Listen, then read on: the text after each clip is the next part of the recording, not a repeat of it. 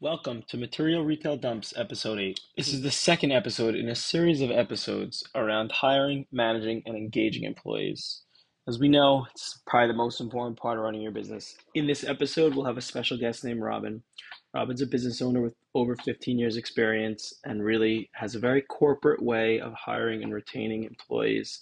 It's really cool to hear how she motivates her managers and her whole staff and gets everybody on the same team to increase her sales and, of course, her bottom line. Well, I hope you guys enjoy this episode, and here it comes. All right, my guest today is Robin. Robin owns and runs three retail locations in California and Texas. Um, so I'm going to let Robin introduce herself really quickly.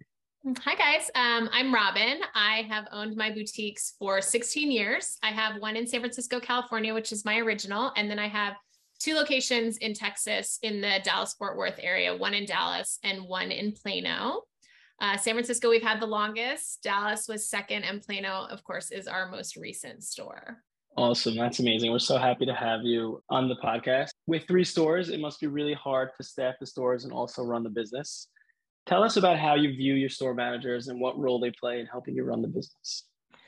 I would say my store managers are integral to my business. As you pointed out, I have three locations and they're in different geographical areas. So I can't be in six places at once. So in the beginning, of course, I was the store manager along with my business partner, and we were the ones kind of doing all of the day to day. But as we've grown and our business has grown, we now hire full time store managers who run every aspect of the store within the store. They manage the employees, they take care of the day to day of the store. They handle customer issues. They handle sales issues. They handle visual merchandising issues. And I found that it helps for me to kind of lean into what they're interested in and what they're good at.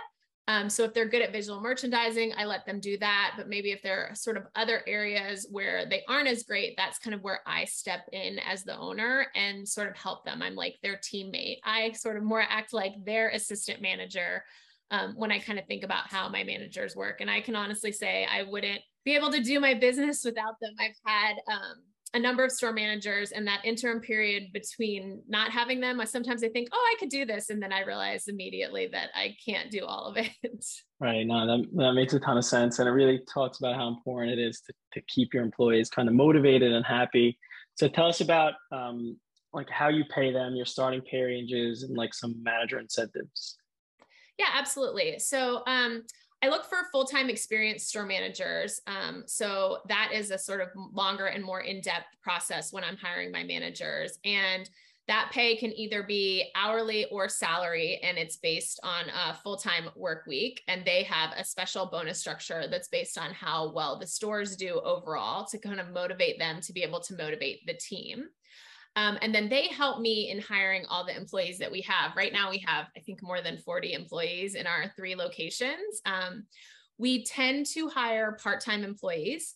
Uh, for all of our stores. That's kind of the vibe we're going for. Our customers 18 to 34. So we hire a lot of high school and college girls. We do have a number of girls that work for us who have graduated from college and maybe work this job with a few other jobs as well. So when looking at how to pay and incentivize our team. You know, if you've never had a job before, uh, depending on which state we're in. Obviously, in California, we're kind of stuck by the minimum wage that is required there. So that's sort of our entry level position there. And we kind of go up from there. In Texas, we have a little bit more flexibility on where we pay our employees. So, you know, we start around $9 an hour if you have no experience, and we work up from there in an hourly wage based on if you've worked in other stores before, if you graduated from college, if you graduated from high school, and kind of think about it in that sort of corporate type of way.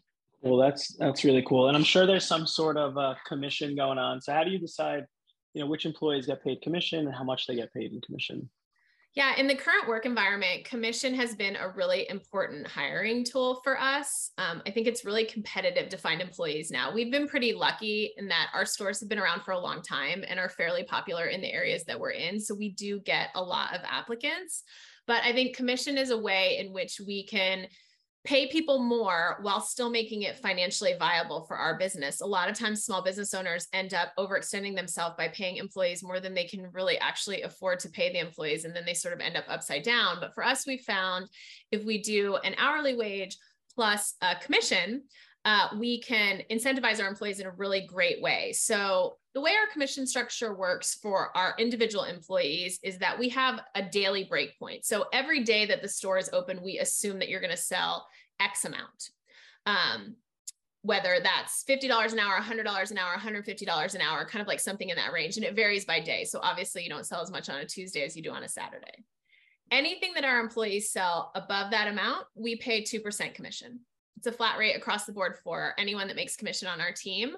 Um, we use commission as a hiring tool. So if you have experience, we often offer a commission structure as part of your compensation. If you don't, we usually offer that as part of an incentive raise after you've been with us for six months or a year. Um, it's really lucrative for the employees. I have some employees that are making over $5 an hour in commission on the shifts that they work, especially people that choose to work the Friday night shifts or the Saturday daytime shifts. They end up making significantly more. And kind of the sky's the limit, right? If you have a $1,000 sale with a customer, you're getting paid $30 an hour, $35 an hour for that shift that you worked because you're making so much in commission from those particular sales. So it incentivizes my employees um, to work harder which don't get me wrong they they try anyway but it helps them understand how to clientele and kind of build that clientele business. It encourages them to be more outgoing with customers and i think that it really works well for us. Nice. That's awesome. I think that's really good a good way to keep uh, individual employees motivated. So that brings me to another question. I know sometimes with commission it can get a little competitive in store which could be good but also could be bad so tell us about some of the things you do to just keep the team together in terms of team bonuses, team incentives, so everybody's kind of working towards the same goal. Yes. We are very lucky. I have seen that a few times in having the stores where there have been issues between salespeople and arguments over commission. But usually our team works together and there's kind of enough sales to go around so people feel um, comfortable as a team. But one of the things, what we do, let, let's say this, we do two things, three things that I think are really important when it comes to incentivizing the team to work together. One is our manager's bonus based on the entire store. So their goal is always to make sure that everyone is working together as a team to reach the highest level of sales. So their commission per se is based on the total store monthly sales. And that keeps them kind of in the right mindset to be thinking about how to motivate our team together. The other thing we do is we have a a weekly team goal. So every week we have a sales goals sale goal for each of our locations. And if our team meets that sales goal, they everyone on the team gets store credit. If they do 10% better, which is our goal, they get more store credit. And if they do 20% better, which we call stretch, they get even more store credit. They end up being able to use that store credit to purchase anything in the store for free. So pretty much our whole team gets free clothes. You know, they earn anywhere from 25 to $50 a week in store credit. And it's an everyone thing. So you have to work at least one shift during the week. Um, and then everyone on the team makes it. So that kind of helps them feel like they're motivated towards working towards the thing, the, the same thing. And also everyone loves free clothes. Uh, the third thing that we do is store contests. So while they're individual contests, we often have multiple winners and make it kind of a team goal. So we'll do a contest to see who sell has the highest UPT units per transaction over a two week period. And the top three people in the contest will get either a cash bonus or store credit. And then they'll also get a no two week rule, which in retail is very important. Um, we only allow our employees to buy clothes after they've been in the store for two weeks. But of course, they always want the newest, most fun thing. So a lot of times we'll do a contest where we take away the two week rule and they can use their store credit to get something that's brand new in the store before all the size smalls sell out to customers. That's awesome. That's really amazing. Thank you so much um, for sharing all that information. I know it'll be really helpful to a lot of business owners. Um, yeah, hiring so is always hiring and retaining employees is always tough, but it is really rewarding, especially to see a team where everyone becomes friends and they go out and do things.